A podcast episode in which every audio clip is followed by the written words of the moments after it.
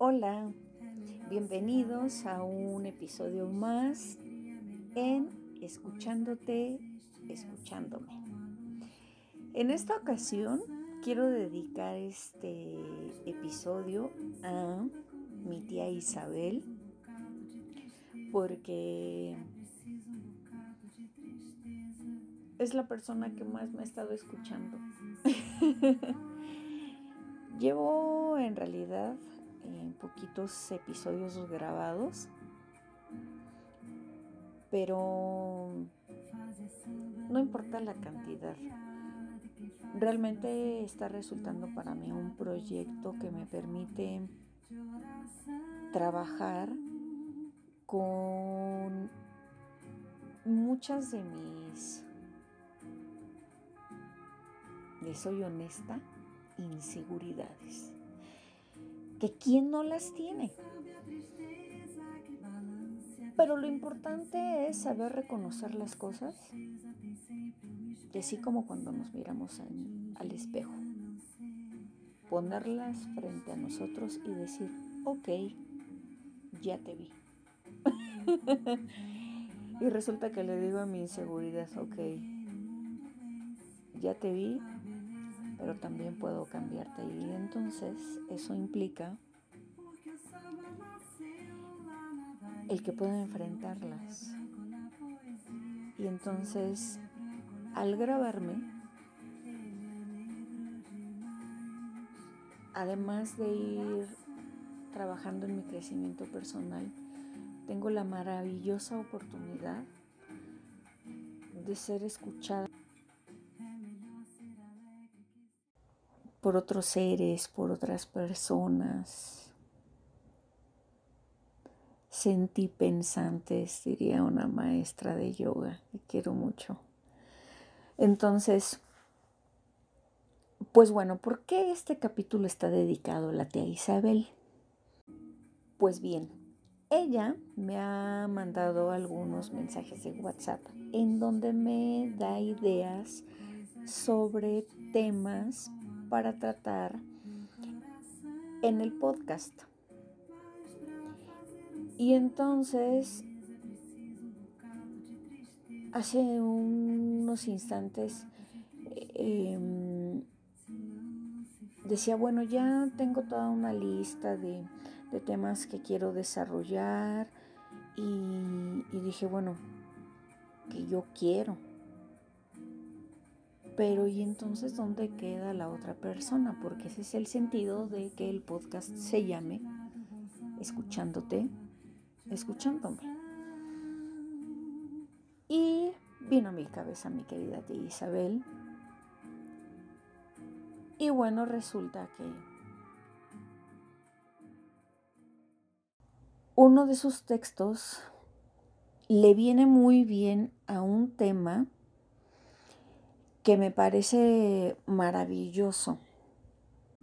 Antes de darles la definición de lo que es el tiempo, tema que abordaremos el día de hoy, quisiera comentarles que em, dentro de los contenidos de escuchándote, escuchándome ustedes escucharán que de pronto yo haga referencia a ciertas eh, filosofías que puedan tener cierto tinte religioso. Sin embargo, eso no significa que yo quiera transmitirle a las personas eh, que se convierten en mis receptores como em, partidarios de alguna religión en específico. No, yo considero o mi concepto de la parte, digámoslo así, aunque lo entrecomillo, de la parte religiosa de mi fe implica lo siguiente. No se trata de un Dios, la fe para mí, Minerva, va más allá, estar en contacto con uno mismo, el reconocer que existen muchas características en nosotros como seres humanos que nos hacen divinos. Por la forma en la que podemos interactuar con nuestro entorno y las cosas maravillosas que podemos brindar como herencia al mundo en el que habitamos. Entonces, explicado o puntualizado eh, esta situación en particular, retomo eh, lo que les comentaba. Y para hablar del tiempo, quise em, tomar las enseñanzas budistas. Y pues bueno, les leo lo siguiente. Cuando un discípulo le preguntó a Siddhartha Gautama, el Buda, qué era el tiempo, él le contestó, no tengo ningún tiempo, no existe el tiempo.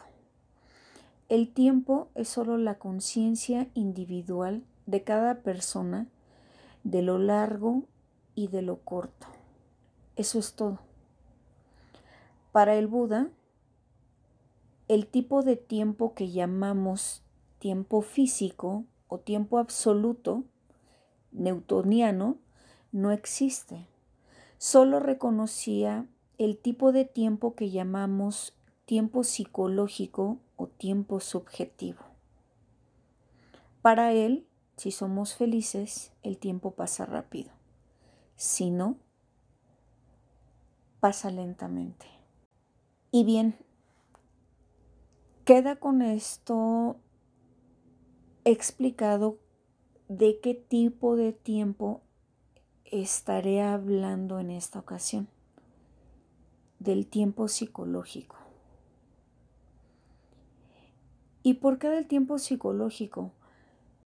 Pues nada más y nada menos porque de ahí surgen de pronto muchos de nuestros temores. Por ejemplo, en particular a las mujeres, durante muchos años se nos educó pensando que la mujer tenía un tiempo determinado para ser mamá un periodo de tiempo para mm, ser novia y una edad definida, lo cual también implica tiempo, para casarse. Entonces, pues, ¿qué les digo? Chicas y chicos que me escuchan. Tengo 37 años. Entonces, acorde a las enseñanzas tradicionalistas de nuestro país mexicano, pues podría ser considerada una quedada. Pero, en realidad, la sociedad está cambiando y mucho. Porque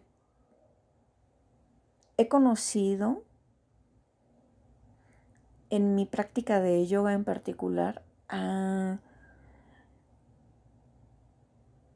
mujeres y hombres de mi edad o incluso más grandes que yo, que aún no se han casado, que no tienen hijos, que viven solos, o yo lo digo ahora, personas que viven consigo mismas y que incluso han pensado en no tener hijos o no querer casarse. Eso también es una realidad. Algo que está ocurriendo actualmente. Entonces, podemos darnos cuenta de que el tiempo psicológico, y como bien lo dice el texto que en un inicio les leí, resulta también subjetivo.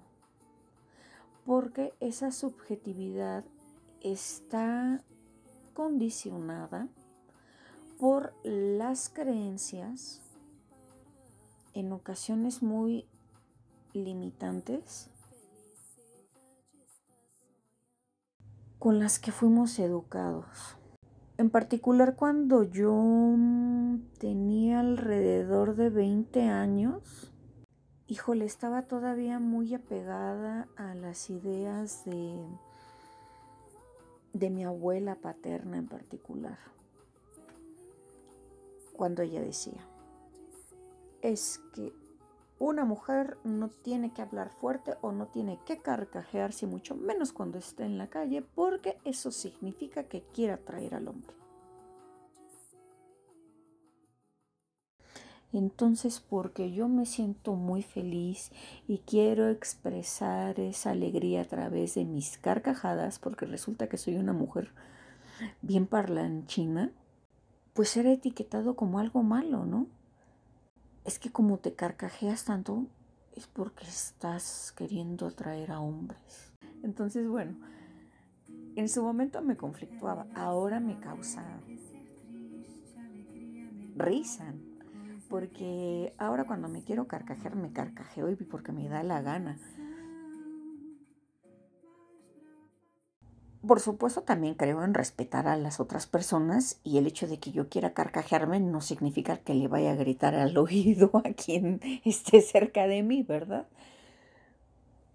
Pero bueno, lo esencial de mi comentario es, muchas veces dejamos que nuestro tiempo psicológico esté determinado en sus etapas por las ideas de otros. Y entonces ahorita podría comenzar dejándoles el siguiente ejercicio para que lo piensen cuando concluyan la escucha de este maravilloso episodio. y piensen, ¿cuántos de los preceptos morales, o ideas que yo tengo acerca de lo que como persona debo realizar es un pensamiento mío, un constructo personal. ¿En qué momento se sembró en mi mente? Y bueno, por otro lado, también podemos ponernos a analizar. Si miramos a otra persona, y nos ponemos a reflexionar acerca de las acciones, las actividades que ha tenido en su vida, los logros que personas cercanas a nosotros o muy queridas han obtenido, ¿qué de todo eso comulga con nosotros? Y si cada una de las cosas que vemos en los otros son pensamientos que fueron heredados generación tras generación y cuáles hemos construido a partir de la interacción que nosotros tenemos con, con personas en nuestro trabajo, en los círculos sociales en los que generamos relaciones de compañerismo, de amistad. Y entonces desde ahí podemos percatarnos de en dónde estamos parados, hacia dónde vamos, en qué ocupamos nuestro tiempo subjetivo. Y un cuestionamiento más que anexaría a esta tarea que a la que los estoy invitando se unan. El segundo ejercicio es, ¿cuánto de mi tiempo subjetivo lo invierto en mi felicidad.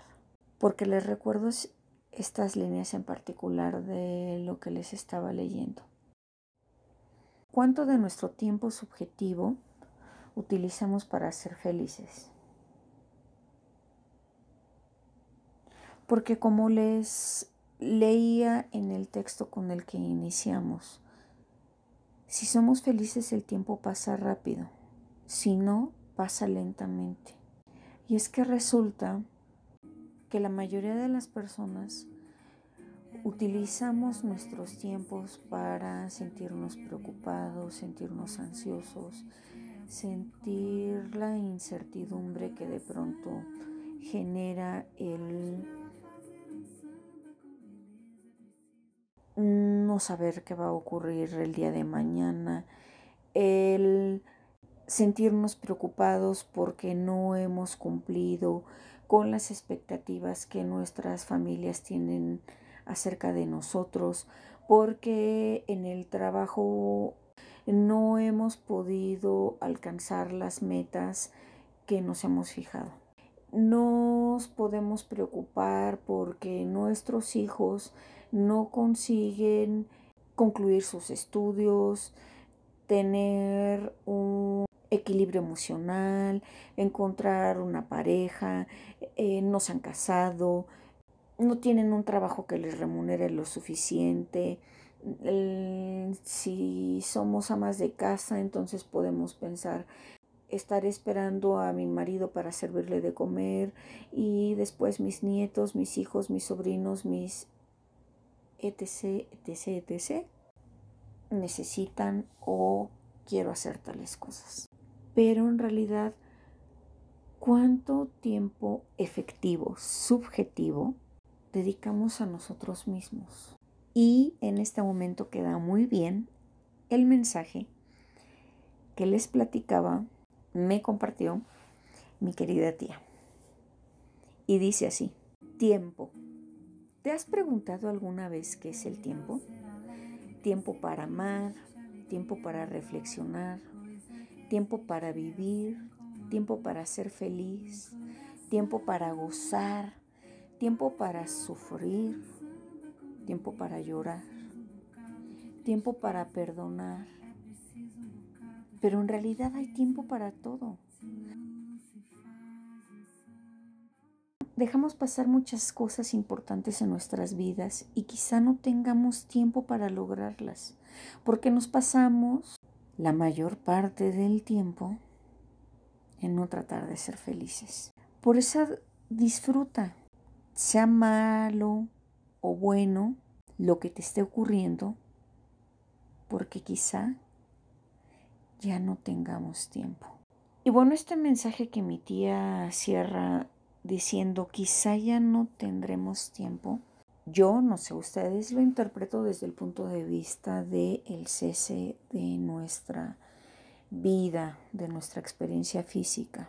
Sin embargo, como un día me comentó un apreciado budista zen, si los elementos químicos de los que están compuestos nuestros organismos son también elementos que encontramos en el universo, quizá podamos arriesgarnos a pensar lo que de pronto mencionan los filósofos. Y al morir nos convertimos en estrellas. Y entonces he de confesarles que a mí me gusta pensar que el día que yo deje este cuerpo físico, retornaré a esa esencia de luz que existe en cada uno de nosotros. Y como bien señala mi tía, en su muy sentido texto. Existe tiempo para todo. Y sí, aunque generalmente, y más los que vivimos en la Ciudad de México, nos la pasamos corriendo. Pero algo muy valioso que podemos em, incorporar a nuestras vidas y que son, son enseñanzas que nos comparten grandes maestros budistas es la idea de la impermanencia. ¿Y por qué hablo de, de la impermanencia? Porque nada es estático. Cuando yo comencé a grabar, me encontraba en la hora nueve y media de la noche. Y ahorita estoy en un minuto completamente diferente aunque corresponde a las nueve de la noche. Entonces, ese instante ya transcurrió y ahora forma parte de un pasado. Entonces, si nos damos la oportunidad de comenzar a percibir la vida teniendo la conciencia de estar teniendo experiencias que se constituyen por instantes, cada respiración implica un tiempo. Y a ti querido, a ti querida que me escuchas, ¿no te gustaría que cada respiración implicara un encuentro más cercano contigo, con un amor infinito hacia ti? Y no desde el punto de vista narcisista en donde solo yo, solo yo, solo yo existo. Y entonces me enfoco solo en las cosas que a mí me convienen o que me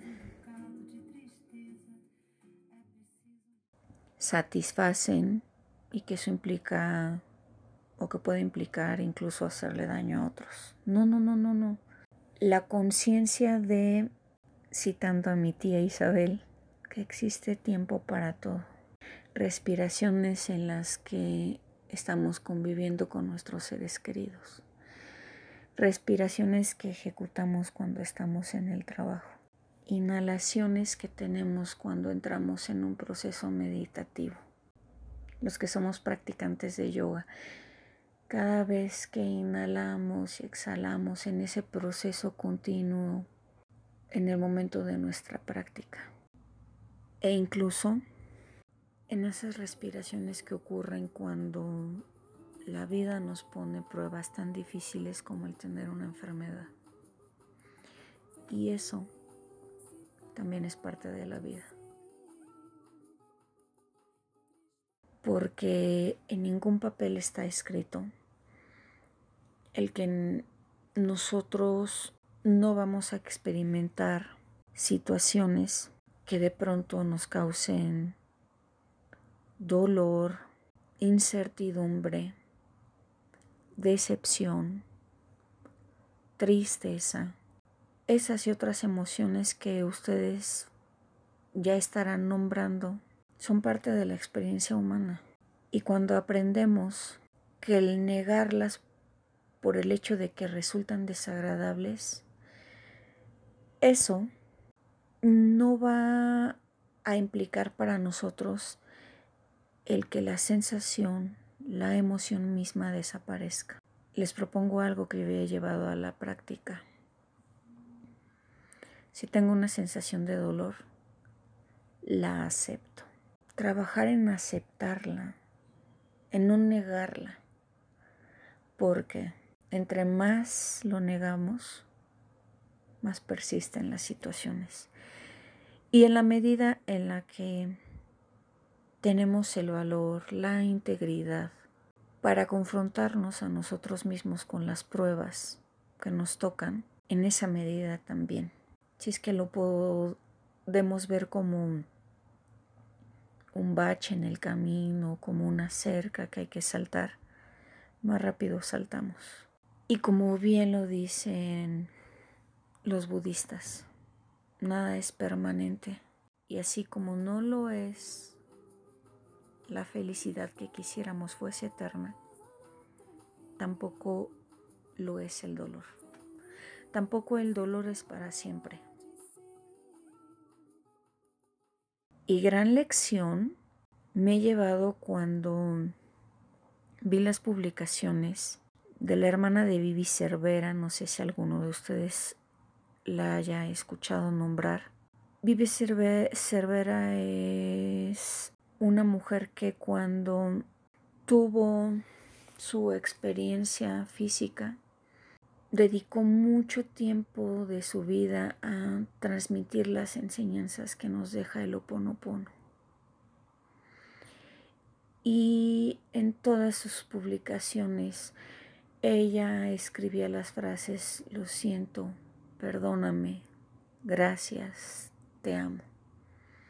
Cuatro palabras, cuatro frases que curan. Y resulta que ella ya está en un plano más espiritual. Dejó este plano físico y cuando vi publicada esa noticia yo decía, wow, pero si es una persona que todo el tiempo nos hablaba acerca del perdón, acerca de aceptar, de agradecer incluso los momentos más difíciles, ¿Cómo habrá hecho ella para agradecer sus momentos de convalecencia? Y resulta que la respuesta está en la aceptación. Cuando aceptamos que como lo dice nuestra sabiduría ancestral y la misma lógica, lo único seguro que tenemos es que en algún momento moriremos. Si atravesamos por pérdidas, por enfermedades que concluyen con nuestro tiempo físico, el universo, Dios, en lo que nosotros creamos podría contestarnos, eso al final sucedería. Y no con eso significa que, bueno, entonces todos ya nos vamos a dedicar felizmente a prepararnos para dejar este plano físico. Porque como le pregunté un día a mi querida Lilia Rivera, que por cierto les breve comercial, les recomiendo muchísimo sus talleres, búsquenla así en Facebook, Lilia Rivera, y créanme que son talleres de mucho crecimiento personal y espiritual. Le decía, ¿cuál es el sentido de nuestra existencia? Si entonces todo es mucho mejor cuando dejamos este plano físico, porque aquí tenemos que entender una serie de enseñanzas, pues mejor ya vámonos. ¿Cuántos no nos hemos hecho, no nos hemos hecho esas preguntas, no? ¿Y cuántas veces no hemos dicho, bueno, si es mejor estar en otro lado, pues mejor ya me quiero ir. Mejor vámonos todos. Pero me parece que su respuesta fue muy sabia. Querida Mine, te voy a responder lo mismo que le dije a mi sobrina cuando me hizo exactamente el mismo cuestionamiento que tú. Es que en efecto la vida no tiene sentido. Nosotros se lo damos. Entonces, ¿cuál es el sentido que tú quieres darle a tu vida? Porque te doy una sorpresa. El sentido se lo das tú. Es tu responsabilidad y tú lo estás eligiendo día con día. Respiración con respiración. Si como decía Buda, queremos que el tiempo físico pase rápido, enfocamos, enfoquemos, perdón, nuestros pensamientos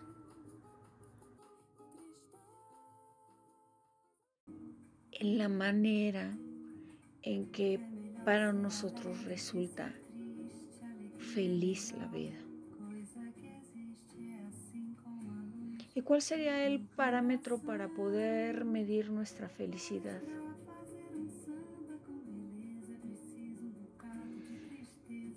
Con cuánto amor hacia ti mismo haces las cosas.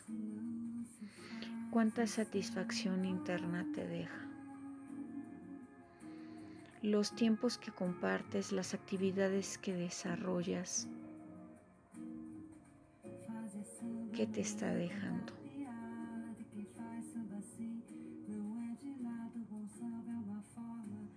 Y confía en tu intuición. Por supuesto que la tienes que así como cuando nos enamoramos, la parte romántica dice que el palpitar de nuestro corazón señala que nuestra pareja nos está moviendo el tapete, el concreto, el ladrillo, el mat o donde se nos ocurre estar parados o acostados. De la misma forma, confiemos en que existe esa voz interna llamada intuición que nos dice, esto es lo que me hace feliz. Esto es lo que me causa satisfacción. Y yo creo que otro excelente referente es la paz que se experimenta adentro.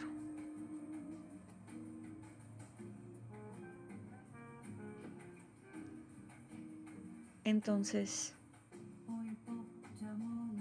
tú, ¿en qué inviertes tu tiempo? Y ya lo sabes perfectamente, no estamos hablando de dinero.